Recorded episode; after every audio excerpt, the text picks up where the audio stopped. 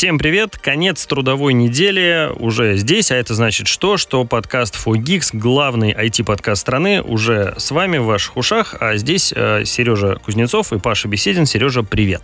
Привет, Паш. Начать предлагаю сразу с козырей, э, с компании Apple, и нам пришла такая новость, что Apple планирует отказаться от одного из своих айфонов. Сережа, что ты слышал по поводу вот этого всего? Чем это грозит и какая модель не увидит свет э, этой осенью? Ну, ты же понимаешь, пока что это просто слухи, мы не можем точно быть уверены, что это так и будет, но, как правило, как правило, все слухи про компанию Apple подтверждаются. Ждать-то осталось на самом деле недолго, уже в сентябре, скорее всего, будет презентация новых айфонов, и кажется, что модель мини больше не увидит свет – я напомню, что в iPhone 12 компания Apple впервые сделала вот эту вот модельку с маленьким дисплеем, но при этом с той же мощностью, скажем так, что и у обычного iPhone 12, но при этом, да, это был компактный, удобный смартфончик для тех, у кого маленькие ручки и маленькие кармашки.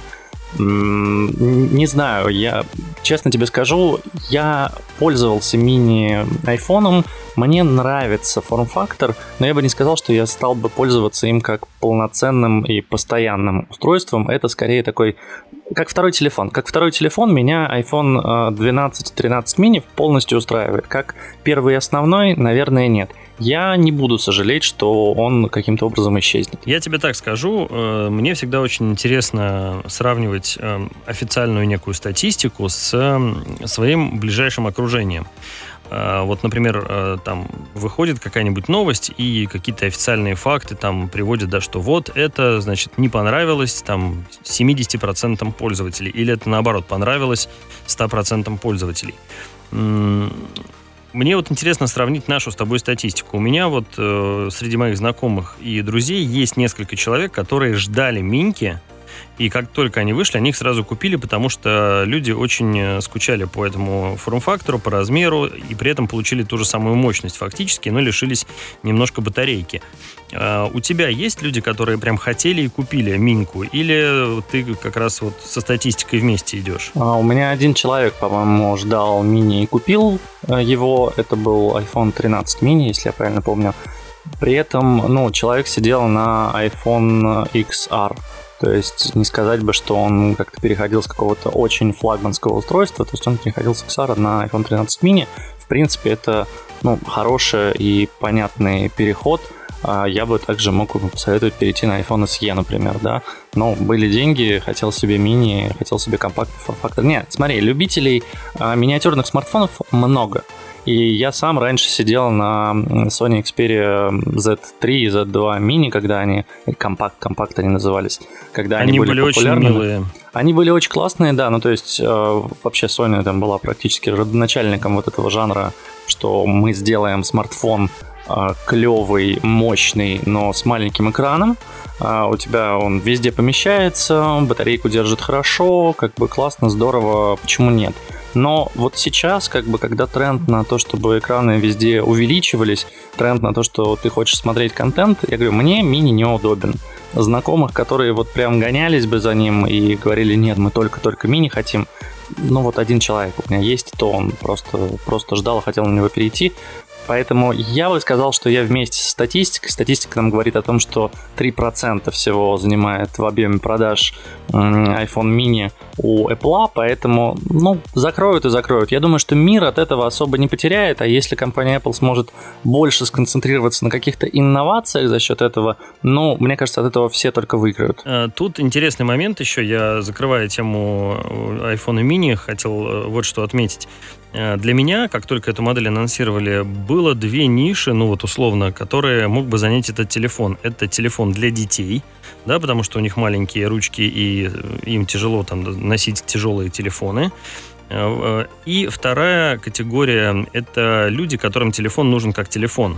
То есть, ну, например, вот я бы себе его купил, но во второй категории у нас просос с батарейкой, потому что ну, в общем, все не очень хорошо с батареечкой там э, по сравнению с большими моделями. То есть все нормально, но по сравнению с большими не очень хорошо.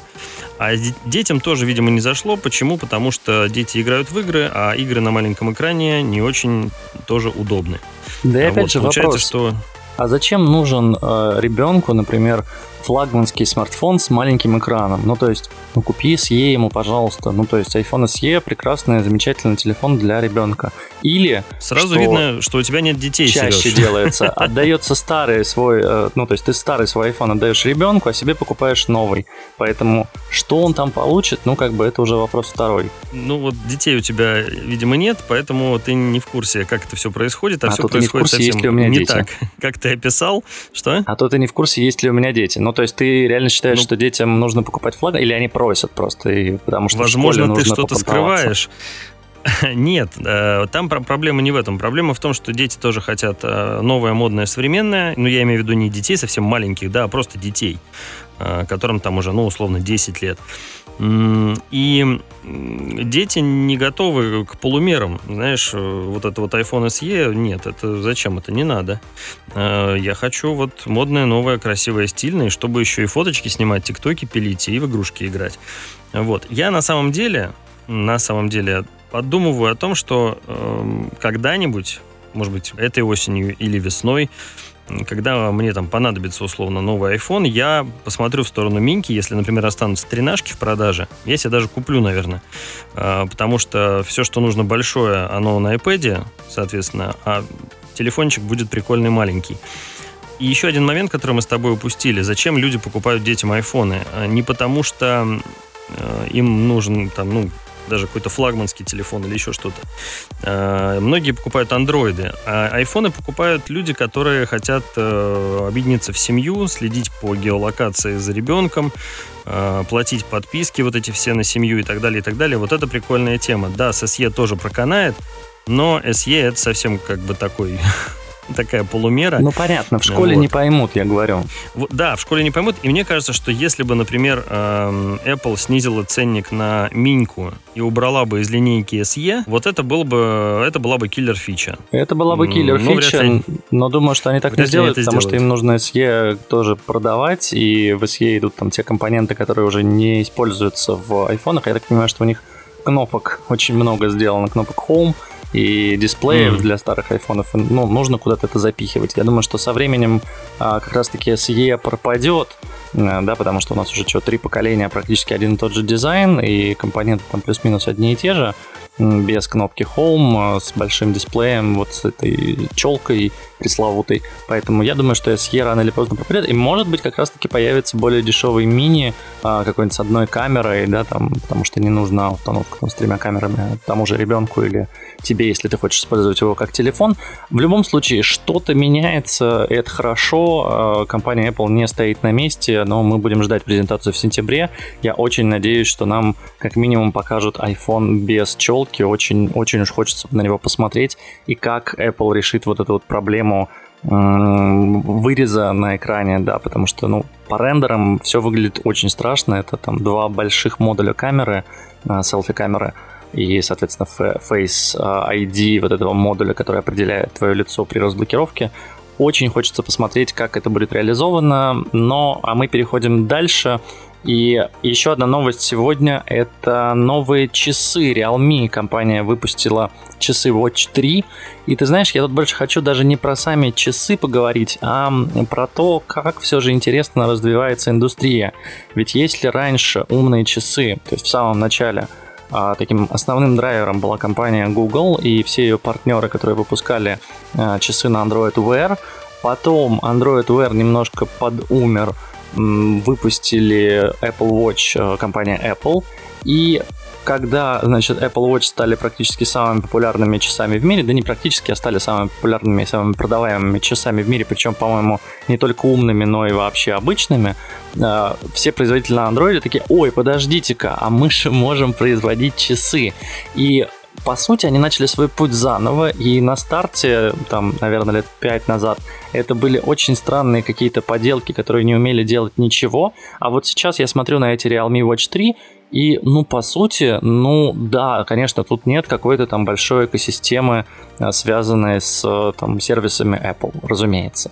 А тут нет э, каких-то функций, которые ты получаешь в часах, за, по сути, там сколько, 200-300 долларов. Ну так они и стоят, блин, 44 доллара, в них есть куча разных э, э экранчиков, куча разных watchfaces, так называемых, и выглядят они прикольно, ну то есть они теперь не выглядят как пластиковая игрушка для ребенка, да, они выглядят, ну как нормальные часы, прямоугольный корпус, э, стеклянный дисплей, большой, умеет, значит, э, звонить умеют, есть много всяких там спортивных режимов, в которых ты можешь отслеживать свои движения, есть мониторинг здоровья, сна. Ну, то есть, мне нравится, мне нравится, как развивается сейчас индустрия, и, ну, тут вопрос не только к Realme, да, то есть, у меня сейчас лежат на столе часы Huawei, и они тоже, ну, вполне себе. Да, это не Apple Watch, но нужно понимать, это ценник в 3-4 раза меньше. Как ты вообще относишься сейчас к э, индустрии умных часов? Я знаю, что у тебя, и как и у меня, Apple Watch, и мы фанаты э, этого гаджета, но видишь ли ты, что Apple Watch со стороны начинают подпирать другие компании, э, другие бренды, потому что, ну, Apple Watch за последние три поколения это особо не изменились. Ну, немножко дисплей там пофиксили, немножко там впилили а, вот это вот распознавание кислорода в крови, но в остальном-то никакой революции я лично не вижу. Ну, я тебе так скажу. У меня двоякий подход к всем не Apple Watch часам. Эм, вот чисто что называется, пользовательский и такой э, фанатский. Эм, что я хочу сказать, что часы, которые, о которых мы сейчас говорим, Realme Watch 3, они э, выглядят прикольно. Они фактически являются копией Apple Watch, а такой дешевой копией, но выглядят прикольно. Кроме ремешка. Ремешок мне по-прежнему не нравится ни в одних Android часах. Они что-то да. вот не научились. М? Это факт, говорю. Ремешки почему-то везде странные и зачем-то да. везде проприетарные. Ну, то есть, почему вы не можете сделать ремешки, которые, ну, вот я мог бы купить э, ремешок, там, не знаю, от Apple Watch и воткнуть его, было бы классно. Ну, нет, знаешь, это... Ну, хотя бы ремешок от любых других делать? часов, ладно, давай так. Потому что вот это вот... Нет, у нас свой собственный ремешок, мы его изобрели, вот еще три вида ремешков будут продаваться только в нашем фирменном магазине на Алиэкспрессе, и ты такой, ну, ладно, очень рад за вас. Ну, смотри, да, в общем, я тоже тестировал много часов, и Huawei у меня был, и соневские часы у меня были еще на предыдущей системе. Эм, и, ну, все в них неплохо, за исключением, и дальше начинаются перечисления того, что в них не очень хорошо, начиная с ремешка, заканчивая зарядкой. Я не знаю, как сейчас реализована зарядка в этих, часах, в этих часах. По-моему, она без, беспроводная наконец-то уже, да, стала. Но не уверен я в этом. А второй подход у меня пользовательский. Э, пользовательский подход, э, ну, такой простой, заключается в том, что, ребята, а что вы хотите за 44 доллара? Ну, как бы, вот, пожалуйста, плати 40 баксов, и вот тебе часы, в которых, в принципе, есть все. Да, у тебя будет неудобно носить, да, тебе будет неудобно заряжать, да, тебе будет неудобно там обновлять их, еще что-то, еще что-то, но, чувак, тогда плати другую цену и покупай Apple Watch э, и, пожалуйста, радуйся и, и все такое.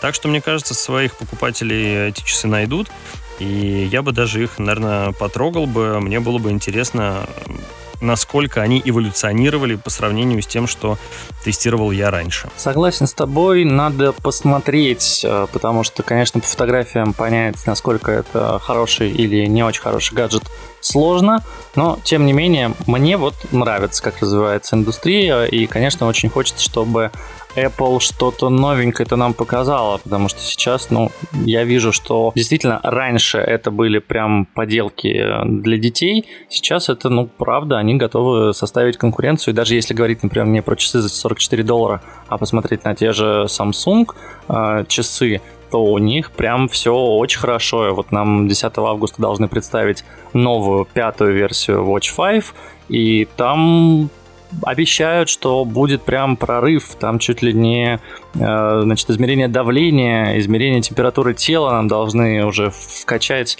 в этот гаджет, и это, конечно, будет киллер фича, потому что, ну, не секрет, что часы со временем стали, если сначала это был гаджет для уведомлений, там, звонков э, и мониторинга какой-то активности, то теперь это полноценный такой около медицинский гаджет. Ну, не около, конечно, такой предмедицинский гаджет, который позволяет тебе трекать кучу данных о своем здоровье, посмотреть их потом на большом экране, понимать, все ли с тобой в порядке, а если не в порядке, то обратиться к врачу. Индустрия развивается, это классно, но и мы не будем стоять на месте. Переходим к следующей новости. Тиньков у нас запустил наконец-то Тиньков ID. Мы уже говорили в одном из предыдущих выпусков про эту систему. Если хотите, полистайте. По-моему, это было пару месяцев назад. Так вот, Тинькофф ID — это сервис для авторизации на сайтах и в приложениях. Ну, разумеется, это не просто сервис для авторизации, чтобы вы могли комментарии оставить, а это история э, про экосистемность. То есть ты заходишь на сайт, на какой-нибудь marketplace, можешь авторизоваться там с помощью логина и пароля от Тинькофф ID, и после этого этот сайт будет а, получать доступ, разумеется, с твоего разрешения ко всем продуктам э, Тинькофф, которые у тебя есть. Это банкинг, инвестиции, mobile, lifestyle сервисы, путешествия, superapp и прочее, и прочее. То есть ты можешь зайти, зарегаться, например, э, зайти, точнее, в Marketplace, э, ввести там Тинькофф ID и оплачивать напрямую свои покупки, не вводя там номера карт, потому что, ну, Тинькофф уже знает, что ты это ты. Мне кажется, что это удобно, но мне кажется, что сейчас слишком много таких систем. Яндекс вот недавно свою запустил, Тиньков свою запустил. У нас опять получается, что если раньше тебе нужно было вводить а, номер карты и там какие-то логины, пароли м- самого сервиса, то теперь тебе нужно вводить логин пароли от другого сервиса, да, в котором у тебя содержатся данные карт, но чем это отличается? То есть все равно единой авторизации не будет. Как думаешь, Паш, вообще возможно ли создать единую платформу авторизации на сайтах для оплаты, или это все же в мире, э, где есть куча конкурентов и куча IT-компаний внутри страны, это невозможно? Ну, все возможно сделать. Уже, собственно, это все сделано, конечно же, на базе можно было, вернее, сделать на базе госуслуг, э, но банки, естественно, ну, по понятным причинам... Что? Ну, кстати, говорю, госуслуги, да, это одна из э, платформ, которая умело настроила интеграцию с различными сервисами, и у них это хорошо работает. Да, но там это все не работает, э, собственно, на сервисах. То есть они настроили это все под какие-то свои нужды, ну, под государственные, грубо говоря. А, например, зайти, не знаю, в какой-нибудь, э, не знаю, в Кусвилл, э, купить себе там чего-нибудь поесть и выпить э, при помощи госуслуг ты не можешь, потому что и оплатить тоже, ну потому что вот Но они значит, не работают. А вот в Газпромбанке, например, предлагается пройти авторизацию с помощью госуслуг, и у тебя все данные, например, паспортные подтягиваются при оформлении. Это потом не работает, это уже на уровне банка не работает, а, невозможно заказать эту карточку онлайн. Но вот в плане даты, то есть они спокойно, ты говоришь, да, я разрешаю передать мои данные вот банку и вручную ничего не заполняешь. Это прикольно. Они начали отдавать э, внешним сервисам, поэтому я думаю, не за горами оплата во вкусвилле через госуслуги. Ну, в общем, если бы это все было на госуслугах сделано, на базе госуслуг, это было бы логично, прикольно, наверное, безопасно, но, скорее всего, немножко глючно. Э, именно поэтому э, банковские ребята решили сделать, запилить свои сервисы, и Сбер ID сделали, и вот Тиньков. Я думаю, сейчас все остальные тоже подтянутся, особенно на почве всяких санкций и прочего. Э, но все вот это, оно настолько, мне кажется, уже перегружает мозг пользователя, что многие, особенно люди старшего возраста, с трудом уже могут понять, что вообще происходит. Где ты, каким образом авторизуешься и через что, чем ты платишь. Э, для меня, вот помнишь, недавно тоже было открытием оплата по uh-huh. QR-коду через приложение банка. То есть, ну, это вот такая хрень, которую нужно увидеть глазами, чтобы понять, как это работает. А здесь вообще какая-то вот неведомая штука, значит, что ты там что-то как-то через банк делаешь. Э, в общем, надо все как-то упрощать, мне кажется, глобализировать в рамках там России хотя бы, и будет всем счастье. Пока это все такие, мне кажется, островки, где здесь ты можешь вот с этим банком, а здесь ты можешь вот с этим банком а еще где-то с другим банком. Ну и как бы зачем это нужно? Ну, надо либо везде, либо нигде. Ну да, тебе в любом случае сейчас нужно иметь карточку, потому что есть сервисы, которые ни к чему не подключены, они такие, введите номер карты CV, и ты такой, да блин, ну ладно, сейчас пойду за картой, благо сейчас она там у всех под рукой, плюс-минус, а раньше прям нужно было, а, ну, либо в приложение лезть, когда это появилось у некоторых банков, либо идти реально искать карточку, где она у тебя дома, потому что ты оплачивал все через Apple или Google Pay, и вообще там карточку никогда особо не доставал. прикольно. Ну, мне нравится, что эта штука появляется, мне не нравится, что это действительно какие-то разрозненные системы, и ты абсолютно прав особенно людям старшего поколения, будет тяжеловато вспоминать, а где, через что они вообще авторизовывались, через что они платили. Хотя и у меня есть сейчас эти проблемы, знаешь, я там захожу в пару сервисов, и там всегда вот это вот войдите через Google, через там а, другие соцсети, а, типа, где у вас... А я такой, а я не помню, как я у вас заводил аккаунт. Ну, правда, ну, как бы, я каким образом это должен был вообще запомнить? И я начинаю прокликивать все, пока не дохожу до нужного, который говорит, о, да, у вас действительно есть аккаунт. Попутно я создаю 5 новых аккаунтов по другими а, по, по другим соцсетям и очень, конечно, страдаю от этого. Ну ладно, от российских технологичных новостей перейдем к технологичным новостям а, западного мира. И они, наверное, даже грустные, можно их так назвать. Фишка в том, что м, компания Oculus, принадлежащая компании Meta, запрещенная на территории Российской Федерации, потому что признана экстремистской, а, решил поднять цены. Говорят, у них проблемы какие-то с логистикой компонентов, и поднимают они цены не на что-то, а на VR свою прекрасную гарнитуру Oculus Quest 2. И мне очень жаль это слышать, потому что это одна из самых дешевых, самых доступных, скажем так, гарнитур, и она реально очень крутая. У меня был опыт взаимодействия с ней. То есть там допилено практически все, что можно было доделать э, с точки зрения VR вот в современном там, мире в 2022 году. И удобно пользоваться, она легенькая, компактненькая. И стоила она 300 долларов. Сейчас она будет стоить 400 э, долларов, а оригинальный Quest, который стоил 400 долларов, будет стоить 500 долларов. То есть все гарнитуры будут стоить дороже на 100 баксов. Правда, компания при этом будет э, дарить э, игру Beat Saber. Она классная, в ней это такой, знаешь, аналог э, Guitar Hero, только в VR. То есть тебе нужно там разбивать, э, ехать по музыкальной дорожке и разбивать всякие кубики а, лазерными мечами. Крутая игра, если не играли, есть у вас какой-нибудь VR-аттракцион в городе, попробуйте. Очень классная история. Вот. Но с точки зрения подорожания, это, конечно, не очень приятный тренд, и я думаю, что подорожание гаджетов нас ждет вообще повсеместно, просто это вот такая первая ласточка. Паш, есть ли у тебя желание купить себе Oculus Quest 2, и как ты вообще относишься к тому, что гаджеты иногда не только дешевеют а, в связи с тем, что они там становятся старше, выходят какие-то новые версии, но и вот, как выяснилось, могут подорожать, причем, ну, так прилично, на 30% по сути. Ну, я тебе так скажу, Сереж, э, дичь и хрень. Это все. А, все эти ваши, а, значит, вселенные и VR очки и вот это все, что нужно брать в руки. Э, пользовался, играл, смотрел, заходил. Несколько разных, по-моему, все существующие попробовал, какие вот были на тот момент. А, не допилено это все пока до того состояния, чтобы я этим пользовался. Ну, вот реально, это баловство, дичь и не нужно. Поэтому пока ребята не приведут это все в какой-то человеческий вид, я имею в виду в плане взаимодействия человека со всеми этими штуками, с, э, и с гаджетами, и, собственно, с самими вселенными, самим VR, это все будет оставаться таким уделом, э, ну, совсем уже э, технических людей, ну, вот типа нас с тобой, да, или тех, кто прям реально фанатеет от этого. В массы это все никуда не пойдет. А, пока это все не, не, приви, не приведут в какой-то удобоваримый вид. Поэтому, в общем, на это подорожание мне наплевать. Жалко, жалко мне слышать от тебя такое мнение, ведь VR, за VR будущее, и сейчас как раз-таки с приходом метавселенных кажется, что а, эта история будет, ну, по крайней мере, должна развиваться, потому что где еще применять э, VR-очки, кроме как не метавселенных?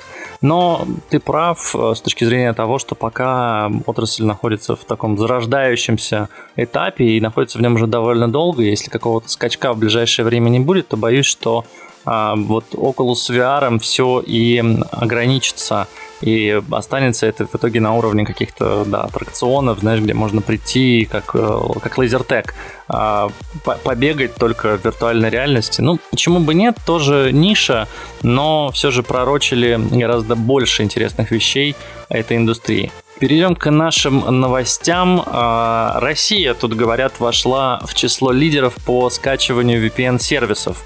А, как говорится, интересно, почему.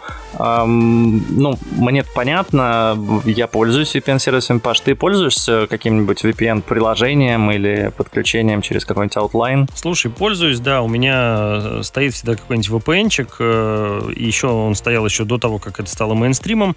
Э, использую его крайне редко, когда нужно попасть, ну, куда-то какие-то, ну, совершенно э, дикие места там, э, не знаю, или картинки интересные с видосами посмотреть, или на какой-нибудь э, зайти портал, который почему-то у нас недоступен. Там либо по воле самого портала, либо по воле властей. Э, ну, чисто из профессиональных э, интересов, то есть, ну, посмотреть, условно говоря, новости с, там, с пяти разных сторон. Э, вот. Не вижу в этой новости ничего удивительного. Да, люди там лазят во всякие запрещенные соцсети, как бы запрещенные, смотрят там тоже фоточки и видосики, общаются с коллегами. Вот, наверное, и все объяснение. Ну, как бы, а что? Что еще? Это как водку запретить, да? Запретили водку, но вот все сразу стали э, значит, за ней охотиться. Так и с VPN-сервисами ничего нового, мне кажется, здесь и нету. Но я поделюсь немножко статистикой. За первые недели июля 12 миллионов человек, практически э, чуть меньше населения Москвы, э, скачало VPN-сервисы себе на телефон. И, в общем-то, я думаю, успешно ими пользуются. Несмотря на то, что сейчас некоторые сервисы в России заблокированы, пользоваться ими ну, просто не получится, они не работают, все равно остаются возможности выходить а, через другие приложения и получать доступ, как ты это называешь, к картинкам и видосикам. Ну, а мы едем дальше, и, наверное, одна из грустных, но очень внезапных новостей, потому что, а, когда я читал эту новость, везде было написано, что ой, оказывается, это произошло месяц назад, а никто и не заметил. Ну, не заметили по причине того, что кинотеатры в стране не работали, а новость заключается в том, что компания IMAX или IMAX ушла из России. И, на мой взгляд, это довольно грустно, потому что IMAX делала очень классные продукты внутри страны, не знаю, я за последние два года вообще отвык смотреть кино в кинотеатрах, и для меня это какой-то такой а, аттракцион а, вообще невиданный, что можно сходить в кинотеатр и посмотреть там фильм, но сейчас, видимо, придется это смотреть в каких-то обычных простеньких кинотеатрах, если вообще фильмы у нас будут показывать. Паш, что думаешь? Не вижу большой трагедии в уходе IMAX из России. Был я раза четыре, наверное, на IMAX показах а, киношек, э, ну, условно говоря, достаточно одного раза, чтобы больше туда не ходить. И это я не к тому, что я за то, чтобы все уходили из России и все такое. Нет, я просто, ну, вот лично мои ощущения от IMAX, они такие, что я второй раз туда не пойду. Я посмотрю фильм просто в, обычном, на обычном экране, в обычном кинотеатре, без 3D, э, без вот этого огромного экрана в несколько этажей. Ну, потому что у меня вот, наверное, мозг и глаза не заточены под такое э, воспроизведение. Ну, а тем, кому нравится и кто прям э, любит вот именно такой показ, такие экраны, такой звук и вот это все, ну, подождите немножко, сейчас пройдет время. IMAX э, как ушел, так и вернется. Ничего с ним не случится. И э, фи фильмы опять будут показывать. И, в общем, все будет, может быть, не как раньше, но примерно так же. Так что не вижу, не вижу никаких оснований делать трагедию по поводу очередной новости, что кто-то ушел из России. Ребята, э, если мир не, не взорвется изнутри, э, то все вернется как, как и раньше. Так что надо просто немножко подождать. Ну что ж, будем ждать. Э, я лично с нетерпением буду ждать, потому что мне я тоже ходил раза, наверное, 3-4, и ну, я бы вернулся. Мне нравились показы в IMAX. Вот. А пока некоторые технологии уходят из страны, некоторые появляются. Совершенно комичная, конечно, новость, которую я нашел и про которую много говорили на этой неделе. Дело в том, что если вы знаете, а вы наверняка знаете, в России так и не запустили сети 5G, а, потому что, значит, там нужно освободить частоты, а они заняты различными ведомствами, и освобождать их не торопились. В общем-то, разные компании, в том числе сотовые операторы, в том числе производители электроники уже говорили и пытались, и лоббировали всячески, что ну давайте освободим, ну 5G же, новые технологии, классно. В общем, 5G так и не освободили, зато начали тут говорить про то, что 6G нужно запускать. До 2025 года Сколтех и подведомственная, подведомственная Минцифры ФГБУ НИИР, это научно-исследовательский институт, как следует из названия, получат более 30 миллиардов рублей на исследование а, нового стандарта 6G. То есть 5G не запустили, но на 6G уже выделили деньги. Паш, э, как ты думаешь, вообще нас ждет что-то кроме 4G, который, в общем-то, сейчас действительно неплохо работает, но скорости могли бы быть и повыше? Ну, если я понимаю правильно, то НИИ называется НИИ радио, э, вот, и тут вообще такие значит, монстры собрались у нас, да, как НИИ радио, Минцифры, ну, еще там, наверное, кто-то, кого нам не представили, 30 миллиардов они только попросили, как я понимаю, пока они еще их не получили, и неизвестно, получат ли. А, и до 2025 года они готовы разрабатывать проект этой связи. То есть э, в ближайшие, сколько получается, 3-4, 2 с лишним года э, это все будет только как бы придумываться. А после 2025 года, видимо, потребуется еще сколько-то миллиардов рублей на то, чтобы наконец-то это сделать. И, конечно, э, ну, все это как-то выглядит пока как некий круги на воде, э, но если так подумать, то у нас есть шанс э, перепрыгнуть через э, в общем, одну ветку да, связи, вот одну ветку развития связи 5G. Помнишь, как, по-моему, был, была такая уже история, что Россия перепрыгнула, по-моему, по доступу в интернет какую-то технологию и, в общем, неплохо сэкономила на этом денег, ну, в общем, силы средств. Там Диалаб у нас заменили каким-то скоростным диалапом, потом было еще что-то, вот что мы пропустили, а потом все перешли уже на, значит, э, современные современные да, проводные технологии. Да, в общем, что-то мы там перепрыгнули, и это прям э, дало нам большой скачок в плане того, что мы не, не перекладывали сети по 3000 раз, значит, кабели, вот это все.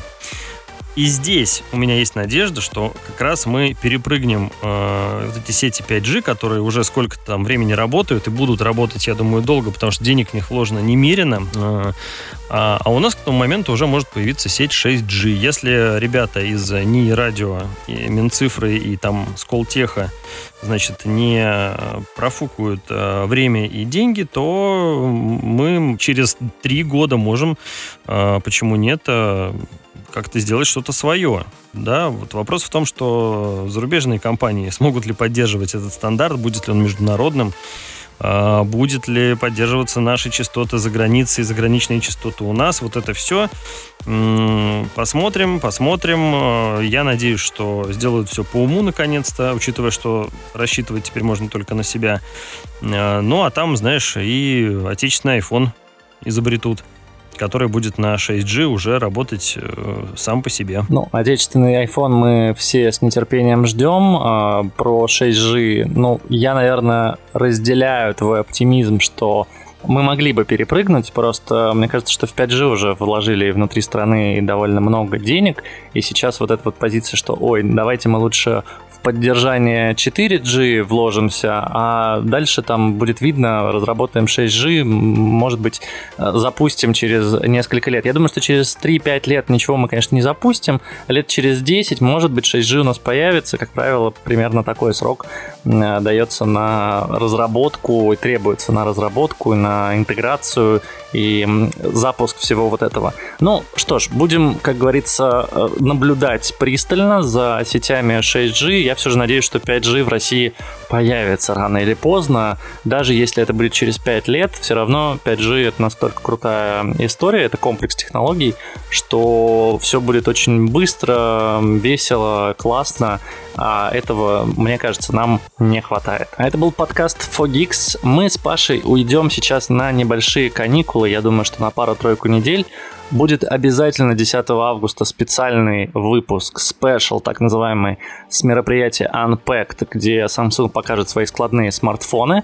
Ну а дальше мы уже вернемся поближе к сентябрю, расскажем вам про то, что ждать от IFA 2022 в Берлине, ну и про какие-то еще новинки, которые наверняка появятся к этому времени. Это был подкаст Fogix, Павел Беседин, Сергей Кузнецов. Пока-пока.